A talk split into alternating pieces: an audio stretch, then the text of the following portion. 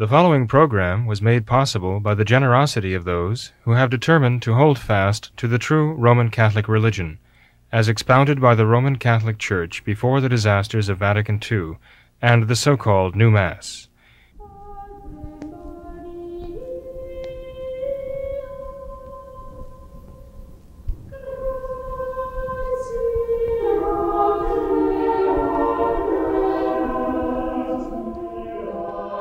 Hello and welcome to What Catholics Believe. I am your host, Thomas Nagley. With me tonight is Father William Jenkins. He is a traditional Catholic priest and member of the Society of St. Pius V. He's also the pastor of Immaculate Conception Church right here in Norwood, Ohio. Hello, Father. How are you? Very fine, Tom. Thank you. How are you doing there? Doing great, Father. Great, great to be here. Great to be with you again. Um, Father, before we get started, I just um, wanted to, to let our, our viewers know we've, we've had a, a bit of a, a, problem we just recently discovered with our email inbox where for for one reason or another we um, we recently discovered that we haven't been receiving new emails uh, from from our viewers for for some time now. Um, certain emails have have filtered through, uh, but it seems that anyone just uh, filling out the, uh, the, the form and trying to send in an email is is not being sent to us for some reason. Um, so we just recently discovered this. I'm not entirely sure how long this has been going on. So uh, for anyone who, who has an email kind of in, in limbo right now, we uh, believe that we can recover those and, and do do plan to. But just wanted to give everyone a, a, heads up in regards to that. Um, so, Father, we have a, a couple things we mm. wanted to get into tonight, um, but I guess first we wanted to to clarify something uh, concerning Malachi Martin. Yeah, so I did mention this to you, program. Tom, uh, and I did want to bring it up here. Um, a couple of programs ago, I mentioned uh, what I'd been told by I, can, I consider to be a reliable source that Malachi Martin was at a uh, well at the time I at a consecration, but I meant an ordination. It was a priestly ordination ceremony actually. Okay. It was supposed to be anyway um, by one of the Thuc one of the Thuc line, mm-hmm. and uh, that Malachi Martin had. Uh,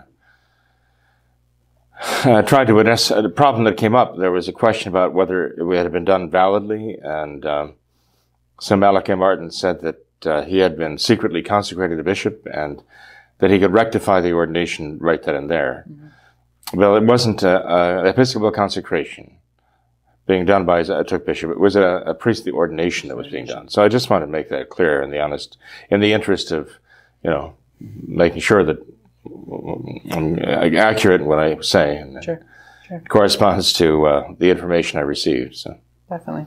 Yeah. All right, then, uh, Father, we have a, a, couple questions regarding the SSPX. Uh, we've talked about them the last last program or two now, but yeah. one of our viewers asks if, uh, Father, if you've considered that rather than desiring to make an agreement with Francis's modernism, the SSPX desires Francis to make a traditional Catholic agreement with them. She says it that uh, that is an entirely different viewpoint, and having heard what Bishop Fellay has said regarding this very thing, I think one should give the society the benefit of the doubt and not assume that they are leaning towards modernism. How would you respond to that? Well, I appreciate the comment, um, and obviously uh, this uh, person is trying to, you know, look for the the good, right, and uh, trying to see the good. But I, I think. Um, there might be a bit of a misunderstanding. I mean, one can say, okay, well, the Vatican is coming at it from the standpoint of modernism. And Pius X is looking at it, the SSPX is looking at it from the standpoint of tradition.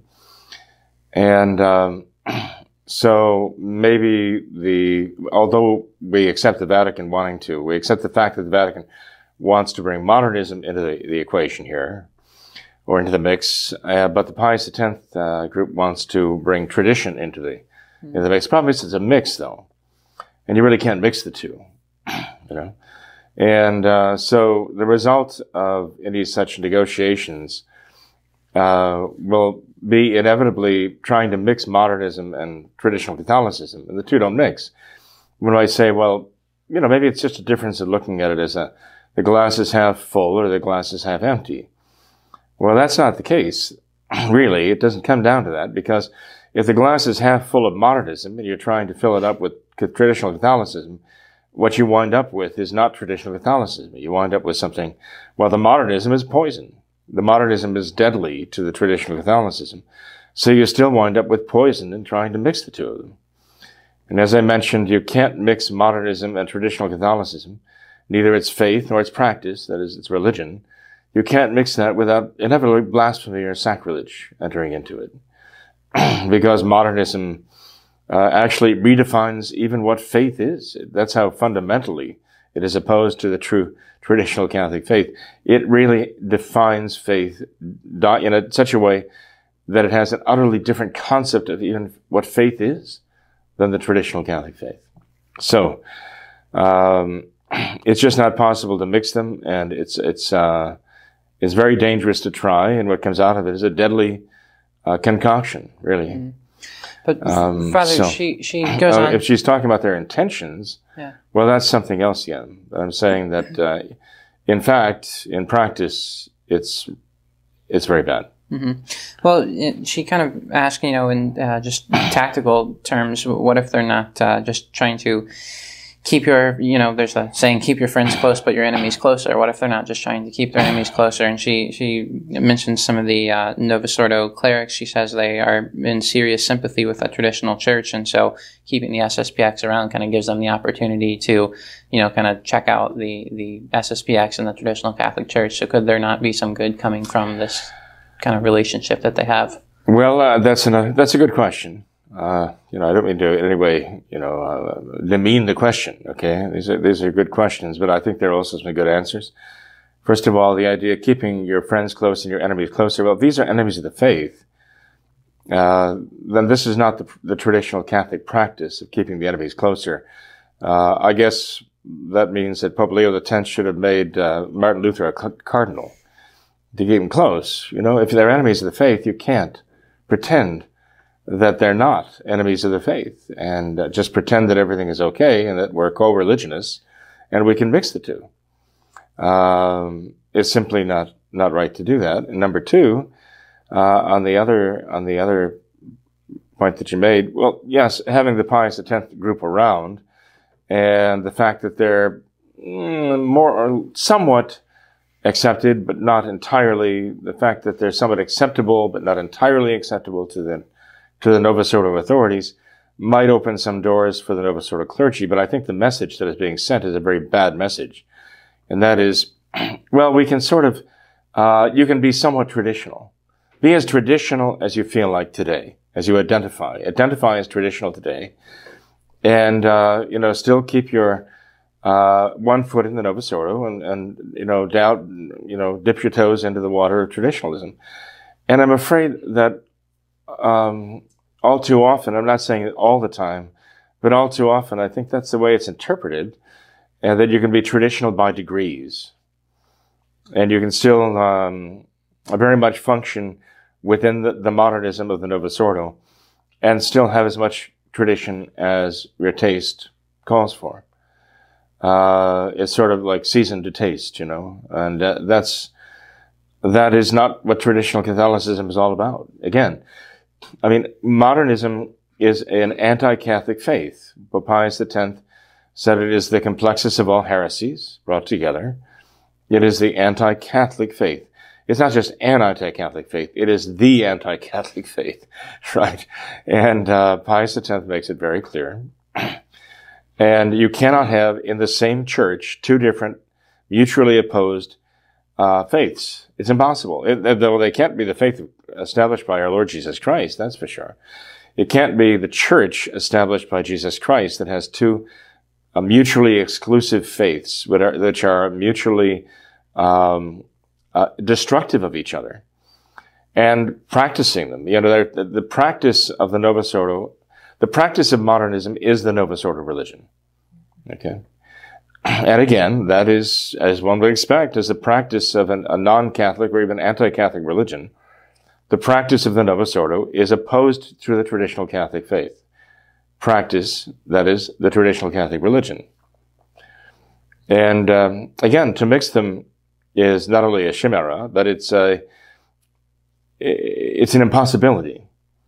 It's uh, like mixing matter and antimatter. You know, they're just mutually destructive of each other. Mm-hmm. So uh, I, am afraid this is the message that is being sent. I mean, look, look at it this way, uh, Tom. When you when you have somebody who tries to practice the traditional Catholic faith within the Novus Ordo, they're trying to say, well, that the the church that is brought in the Novus Ordo and that practices the Novus Ordo uh, is actually the Catholic Church. So we have to practice whatever faith we have within the aegis and within the the realm of that, with the approval of that, and only with the approval of that. Um, basically, what you're saying is that you have the traditional Catholic faith, which must be and can only be practiced legitimately with the approval of the modernists and within their church. You're actually admitting the fundamental principle of modernism that you can have in one church multiple faiths and multiple religions. This is the very essence of ecumenism. Uh, I've said this before and I say it again, but you cannot have uh, legitimately, certainly not in the church established by our Lord Jesus Christ, two or 20 or 200 or 2,000. You cannot have two different faiths and two different religions, especially these two, which are, as I say, uh, diametrically opposed to each other. If you have any doubt about it, read Pascendi, St. Pius X's encyclical of 1907, and you see very clearly, he states it without any hesitation, that these two are mutually opposed, um, and that modernism is the destruction of all true religion. So, um, how anyone has the idea that he can practice the traditional Catholic faith uh, under the under the aegis and with the, with the uh, blessing of modernism, modernists and modernism, I don't know. And how they think that can be one church that actually contains both. So um, I think I think if you asked the priests of the Society of St. Pius X, I think if you asked the the bishops of the Society of St. Pius X, is modernism Catholicism? Is modernism a faith or not? Is it a faith system? Is it the traditional Catholic faith? I think they would say immediately, no, it's not. And if you were to ask them, is modernism like the anti-faith? It is the, it is, is it the antithesis of the traditional Catholic religion? According to St. Pius X. Is it destructive of the traditional Catholic religion? I think they would have to say, yes, it is. I expect that they would. If they don't say that, that would really worry me. but then I would ask them, well, is it possible that both of these faiths, modernism and true traditional Catholicism, uh, can coexist in the same church. Yeah. Legitimately, right? Rightly. I think, I would like to think they could say, well, it's impossible if they could coexist in the Church of Christ. So the question is, okay, if they could not legitimately coexist in the Church of Christ, which one of them is illegitimate? And why are you trying to make peace with it right. or right. to come to some kind of terms or agreement with it? Is this not um, compromise? Is it not treason, actually? You know? So, um, anyway, um, but I, I understand where this writer is coming from. I mean, as I say, they're trying to find a way to uh, intellectually, reasonably understand how, how this détente is is going. But I mean, I, I, look upon this as sort of like on the on on a, the religious level what was going on on the secular level of detente with communism between the East and the West. And that whole process of detente was extremely destructive and and uh, very deadly for the West. You know, mm. the West being the vestiges of Christian civilization. Really. Mm-hmm. Well, Father, I thought it was interesting. We had another email that's kind of the, the exact uh, opposite viewpoint. Um, this viewer kind of makes the point that, um, you know, we, we say all of these things about the SSPX, but then, you know, there's no official document, no official agreement as far as we know. So uh, she asked, you know, just because there's no document, does that mean that there are no consequences? Shouldn't there be some kind of consequences for um, you know, those who are attending the, the SSPX should not. Um, she asks if it would be possible for a, a Society of St. Pius V priest to refuse Holy Communion to someone who would attend an SSPX uh, chapel. So, just are there not any kind of conse- consequences for someone to kind of play these these games that we've been talking about? Well, I, I think there are consequences to the individual souls involved. That's what concerns me. The souls of the laity, the souls of the priests, the souls of the bishops too. Um, if they're trying to, you know, come up with some kind of uh, something that the Catholic faith forbids them to do, you know, that is somehow find a a living arrangement with modernism, you know, so that they belong in the same church and amount to the same faith and the same religion, or at least coexistent. But anyway, I think that there are consequences, yes, you know, as far as the Society of St. Pius V's position, though. Um, I mean, we, we see the problems there, but we don't see uh, the problems with them at to this extent, at least we haven't so far come to this agreement among ourselves that the problems are so grave that we'd have to basically, you know, tell tell people go to the priests of the Society of St. Pius X that they can't come to the Society of St. Pius V. There are many really very good Catholic people who are going there. I think they're mistaken. And uh, I, I would just urge them, if, if they go there, to, to make their, their position known very clearly, that they do not accept these uh, these overtures to modernism. Uh, they do not accept the, the program that the Society of St. Pius X is outlining for them, just to try to seek some kind of a uh, living arrangement with modernism. It would be a, it would be an adulterous relationship, as it was for the Jews of the Old Testament. That's what the prophets condemned. Uh, the prophets condemned the leaders of Israel, the judges of Israel, and so on for trying to commit a kind of spiritual adultery with the pagan nations around them. I mean, Solomon was a prime example of that, right? Uh, having a harem. Here, here's here's the, the king who built the great temple in Jerusalem, right? At the same time, he has a harem of pagan women he's trying to trying to please and putting up altars so they can go and worship their pagan gods and goddesses there in in Judea. Um, and uh, now that is like the extreme of ecumenism. But what we're trying to do today, or what they're trying to do today, the modernists, and unfortunately St. Pius X is playing right into this, uh, pretending that, well, I mean, basically implying at least that you're going to have two different religions and two different faiths in the same church. Um, that is every bit as monstrous as what Solomon did. So I would t- say to the people who go to the Society of St. Pius the Fifth, I'm sorry, the Society of St. Pius the tenth for Mass, uh, if they can't come to the, the, the uh, masses of the priests of the Society of St. Pius V, who will not compromise with modernism, and they feel that they have to go to the Society of St. Pius the tenth masses, that they should make their position cl- very, very clear so they're not giving scandal by the appearance of going along with these things that really are not are not really legitimate traditional Catholic positions to hold. Okay. Uh, well, Father, we uh, had something else we wanted to get into, and that's uh, this this latest letter from uh, Archbishop Vigano. It's been mm-hmm. causing quite a stir. It's been on, uh, I know, on, on LifeSite News and One Peter Five, as well as multiple other websites. Um, it's kind of been been making the rounds, but. The link we have here uh, is titled Archbishop Vigano is Vatican II, quote, untouchable.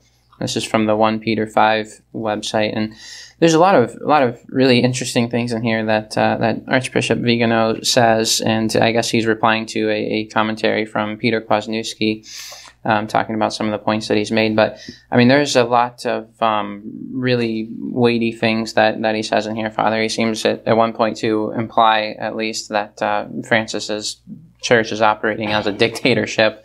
Um, he talks a lot about Vatican II and. Uh, that essentially uh, the only the only thing that can be done is to to reject the ambiguous text uh, of Vatican II, and uh, just a lot of um, very traditional Catholic sounding things coming from Archbishop Vigano. So, what's your hmm. take on this? Father? Well, in this letter, Archbishop Vigano actually surpasses Archbishop Lefebvre in his judgment of Vatican II. Really?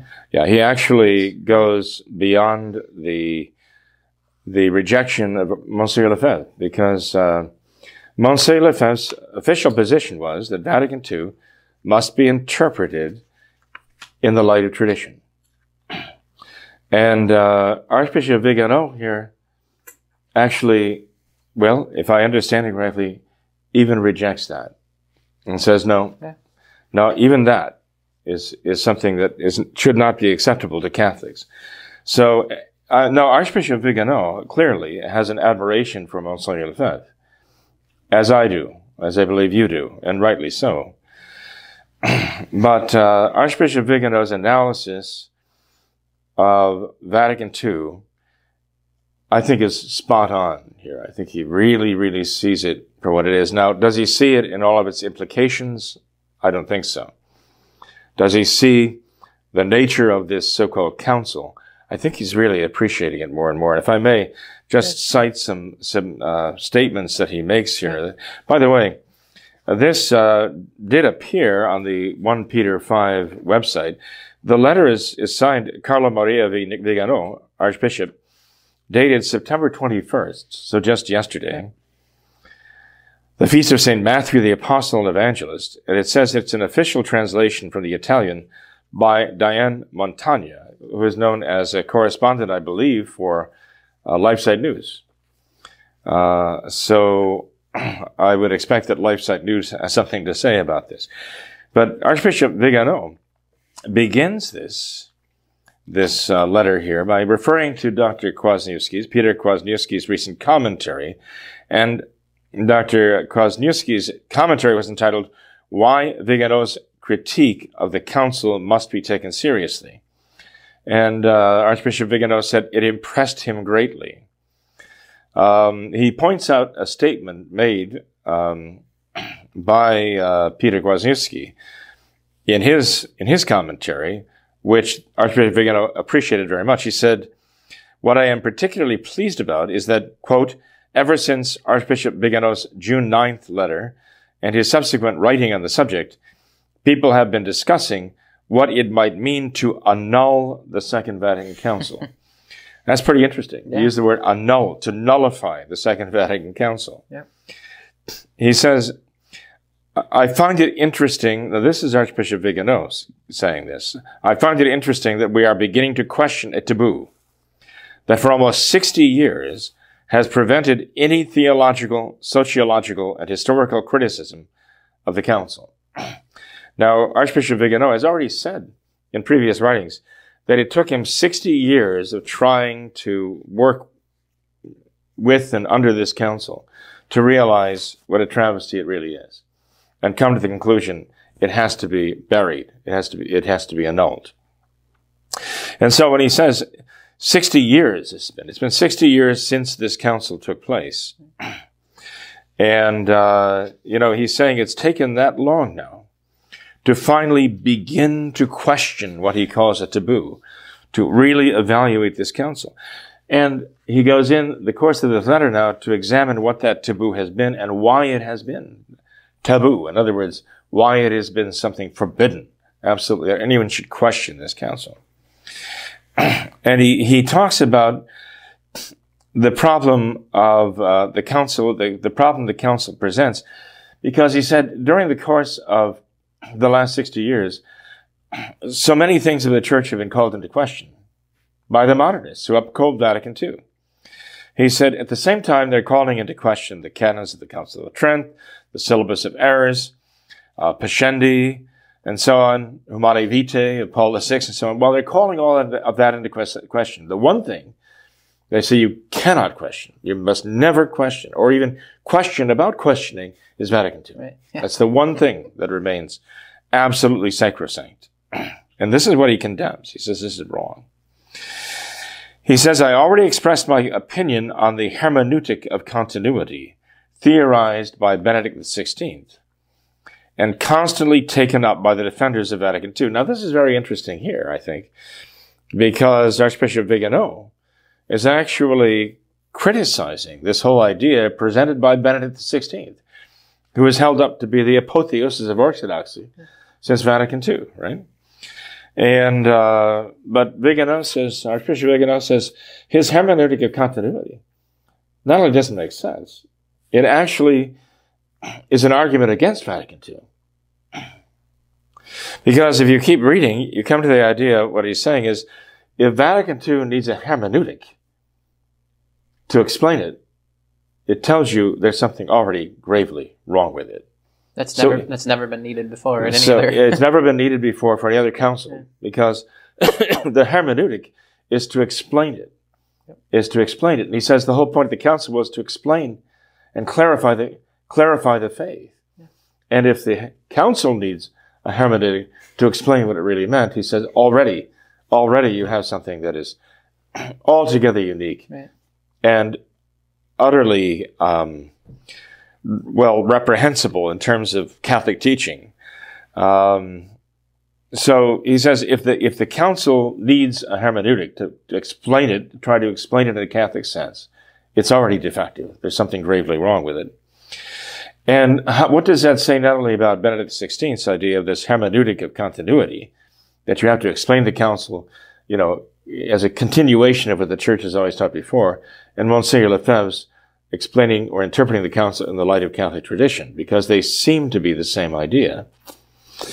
But that's why I say Archbishop Vigano has has actually taken a step beyond that and said if we need that hermeneutic, hermeneutic of continuity, if we need to interpret the council in the light of Vatican, in in the light of Catholic tradition, then we already have a serious problem with this. He said, which should call the whole thing into question. And um, he, he talks about the analo- analogy, analogia fide, analogia fide, the uh, the analogy of faith. You know, as the idea that we're going to use the analogy of faith as as our our fundamental basis for conducting this hermeneutic of explaining, of explaining what the council really meant. But he points out in here later on that the analogy of faith can only apply to truth the truths of the faith. It can't apply to error. You can't use the analogy of faith to try to justify or somehow clarify error. He says so right away. You can't use the, the analogy of faith as the theologians, the true Catholic theologians have done in the past, to produce some kind of hermeneutic of, hermeneutic of continuity, to try to make the council fit within the realm of Catholic Catholic teaching. So again, he's really getting down into the, the fundamental questions regarding Vatican II. He says they managed to put the label Sacrosanct Ecumenical Council on what is really the modernist ideological manifesto. He calls it their ideological manifesto of modernism. Interesting, right? Even as the Jansenists tried to do the same thing with the Synod of Pistoia. But it was condemned by Pius VI. He said, this is what the modernists have tried to do with Vatican II. And then he goes on in his letter, and he talks about how Catholics look at it this way, that it had the form of a council, but the substance is not, is different. So they're trying to somehow find a way to make the substance of the council match the promise of the form of a council of the church. Whereas he says the modernists actually look at it differently. they used the form of the council to give legitimacy to non-Catholic substance, is what he's saying here. Which is very interesting because essentially what I understand to say is the modernists tried to legitimize by the giving the form of a council to what was actually illegitimate substance, to illegitimate substance that is not Catholic. Curious that he would actually make a statement about that. But, you know, he goes on to even say this. You talked about dictatorship. He says tyrannies and dictators do this. He says they try to give legitimate form to commands, propositions that are actually illegitimate, to give them the veneer of authority so that people will accept what they know, if not by faith, by reason, they know this is not true, this is not right. But because it has the stamp of authority on it, or the appearance of authority to it, people accept it. He said this is typical of what is done when there's a coup d'etat, and he refers to that. He says if this has also happened within the church, it is because the accomplices of this coup d'etat have no supernatural sense. They fear neither God nor eternal damnation. And considers themselves consider themselves partisans of progress invested with a prophetic role that legitimizes them in all their wickedness. Just as communism's mass exterminations are carried out by party officials convinced of promoting the cause of the proletariat. The reason why I found that, that ex- statement so extraordinary, so powerful is if you go back to Pascendi, it's exactly what St. Pius X was saying about the modernists. They consider themselves having this prophetic role. This, they have the superior wisdom, which legitimizes everything they do. And so no matter how destructive what the result of what they're doing, it is all in for a good cause and for an important reason. That they have to remake the church. And if it, it's a process of tearing it down first, then so be it. Does that sound like the revolutionaries of today here in America? Yeah. Burn it to the ground. Burn it to the ground. It To destroy the old system. Well, the modernists, all progressives of all stripes, all go back to the same what he says, a hatred, they neither fear God nor damnation, and consider themselves partisans of progress, invested with a prophetic role, which legitimizes all that they do. That is, that is so true. I, I have to congratulate Archbishop Vigano in not only seeing that, uh, but in expressing it so, so powerfully, you know. Mm-hmm. Not many people could express it so well. But it's hard to read it and not be impressed by it.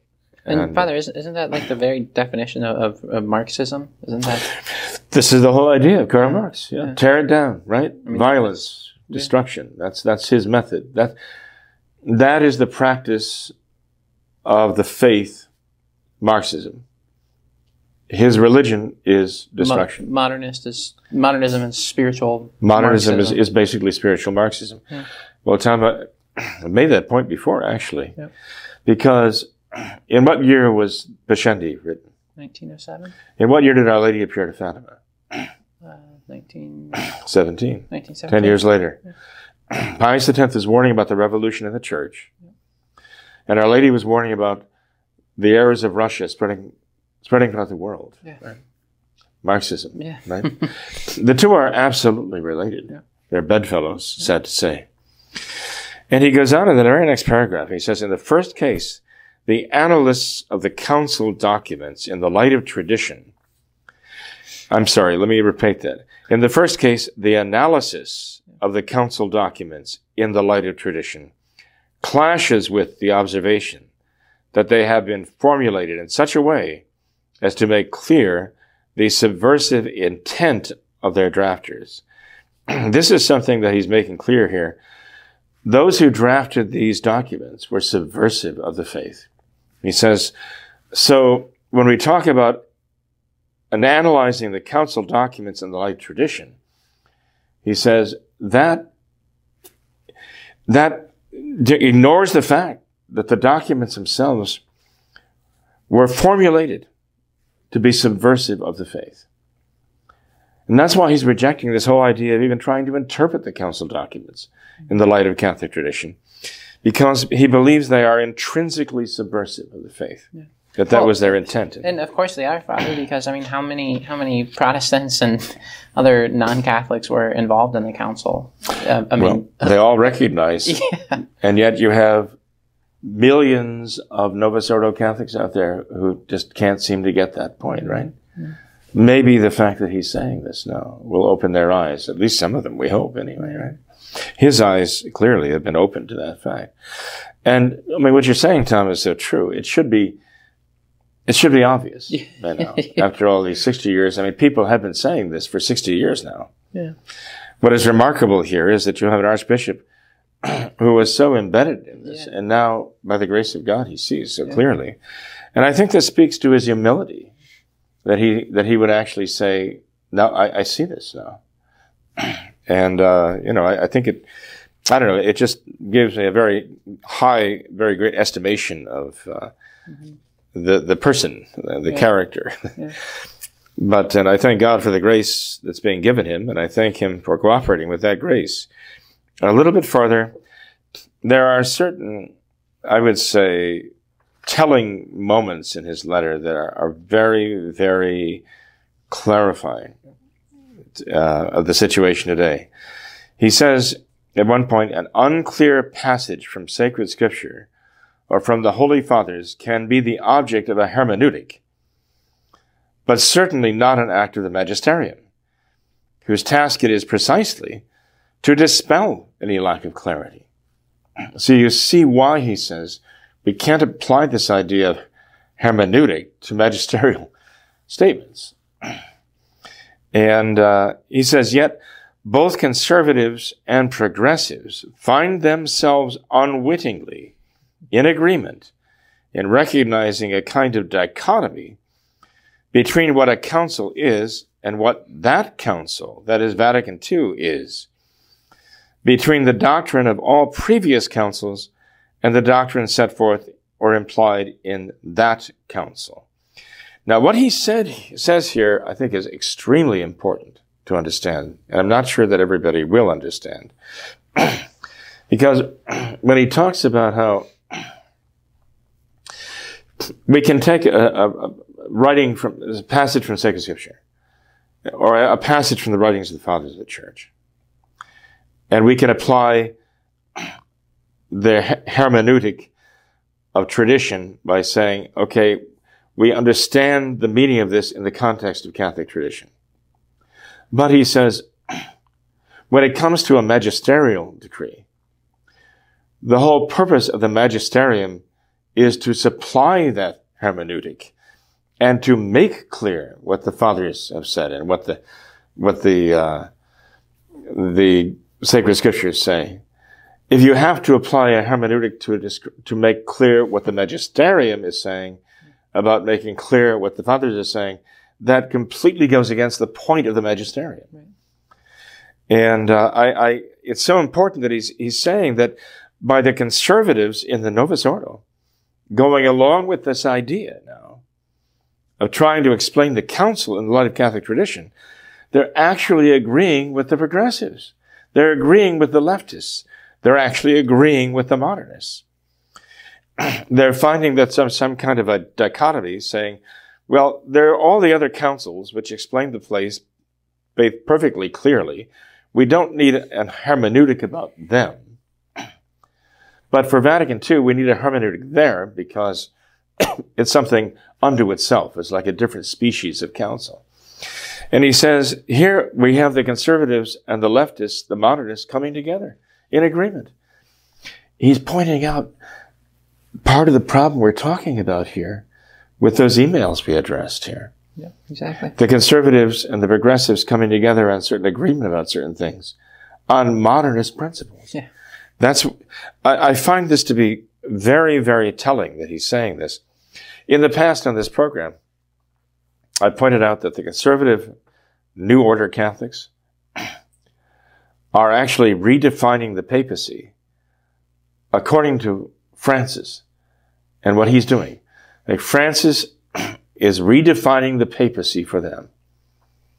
Even uh, Dr. Peter Kwasniewski kind of implied this that, well, we've learned things about the papacy as we've gone through history, and we've discovered that popes can do things that we didn't think popes could do before.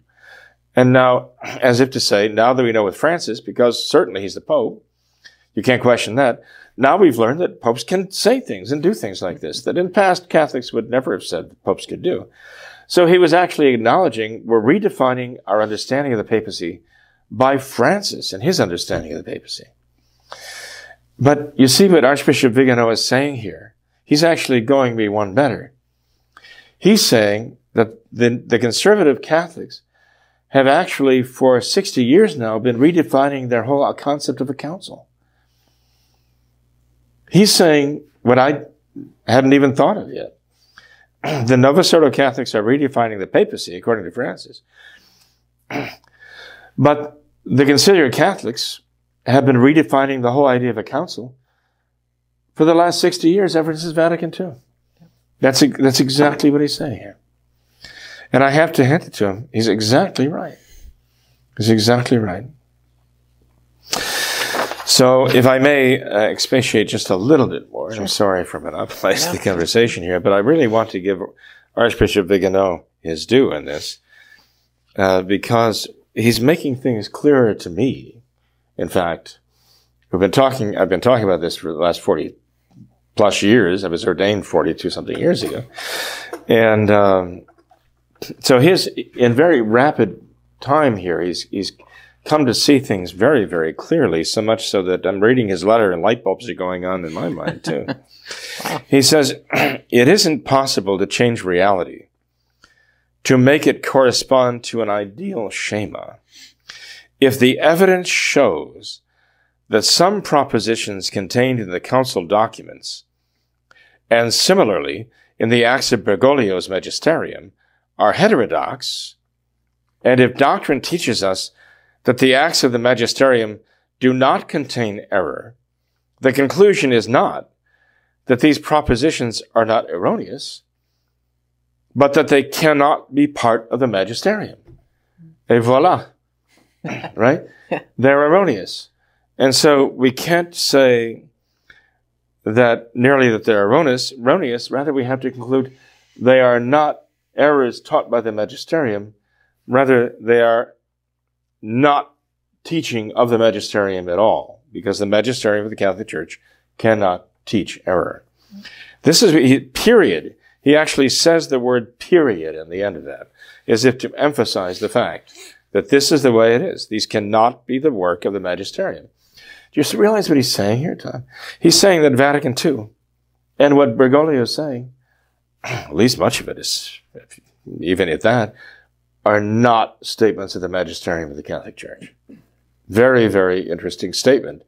Very, I should say, forceful statement. This is like a battering ram against Vatican II, its documents. and here he's even talking about them uh, merely on the level of heterodoxy. So this is a very, very hard-hitting statement. And he goes on, hermeneutics, again, he's trying to make this point perfectly clear so he can understand everything else he's saying and his conclusions.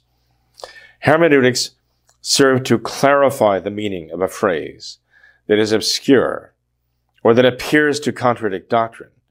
Hermeneutics are not used to correct error. And that's why he says you cannot use that to substantially correct an error after it has been spoken. You cannot use this method to try to fix Vatican II. And his whole point here is you can't fix Vatican II. So, again, you know, we have the cancel culture today, right? And so what he appears to be saying here, and I, you know, I don't know that he'll ever watch the program or even know of its existence, but I would like to ask him, if he's saying in, in another way, in terms of our cancel culture today, you know, we have to cancel it, right? If it doesn't fit with the modern narrative. Is he saying that because Vatican II sought to cancel Catholic tradition, we must cancel Vatican II? That's the only thing we can do with it. we simply have to cancel it. he goes on later to say the aim of Vatican II's public defenders has turned out to be the struggle of Sisyphus. Sisyphus, you know, the Greek tragic hero, he was punished trying to bring fire to earth or for having brought fire to earth. You know how he was punished, right?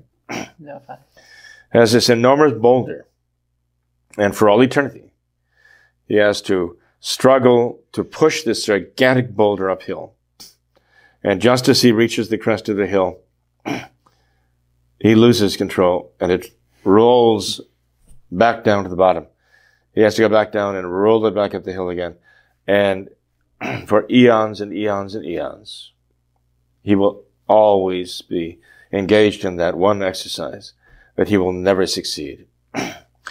and Archbishop Vigano says this is what the defenders of Vatican II are doing, essentially, in trying to defend it. He says, the aim of Vatican II's public defenders has turned out to be the struggle of Sisyphus. As soon as they succeed by a thousand efforts and a thousand distinctions in formulating a seemingly reasonable solution that doesn't directly touch their little idol, immediately their words are repudiated by opposing statements from a progressive theologian, a German prelate, or Francis himself.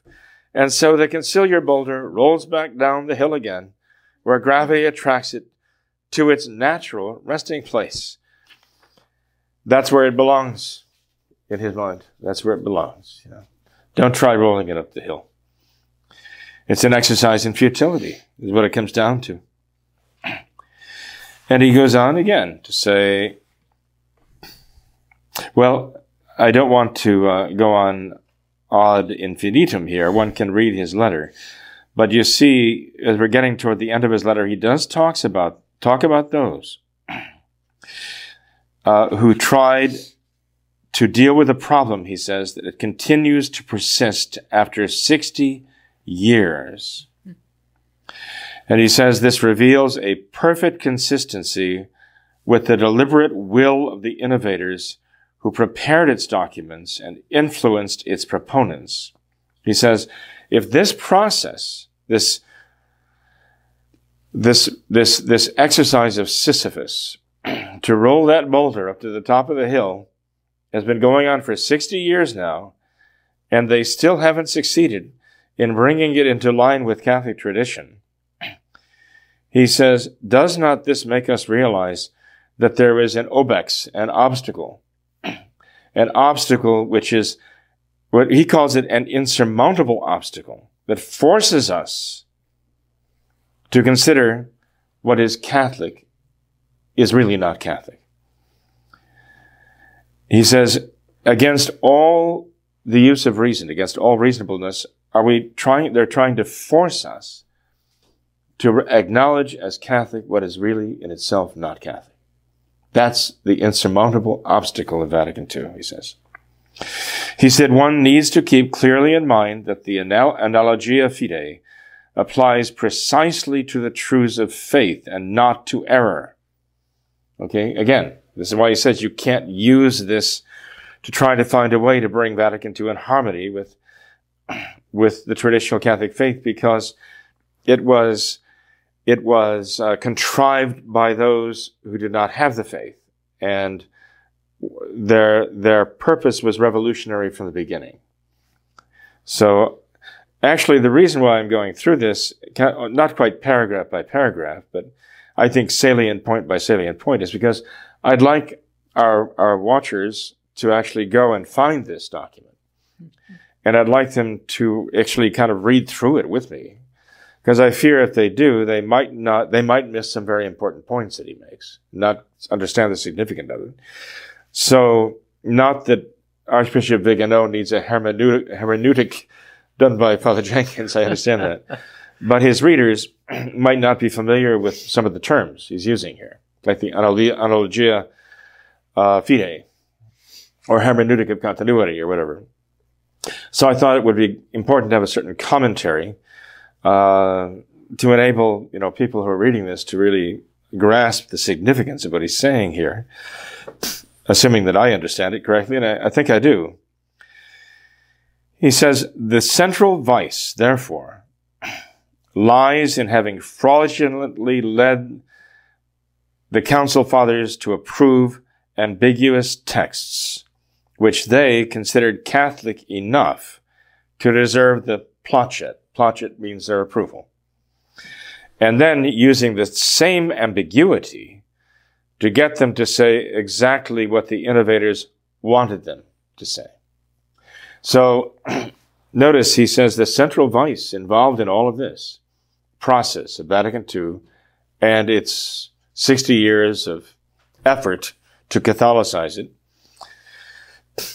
is in having brought in these documents so ambiguous that council fathers would approve them.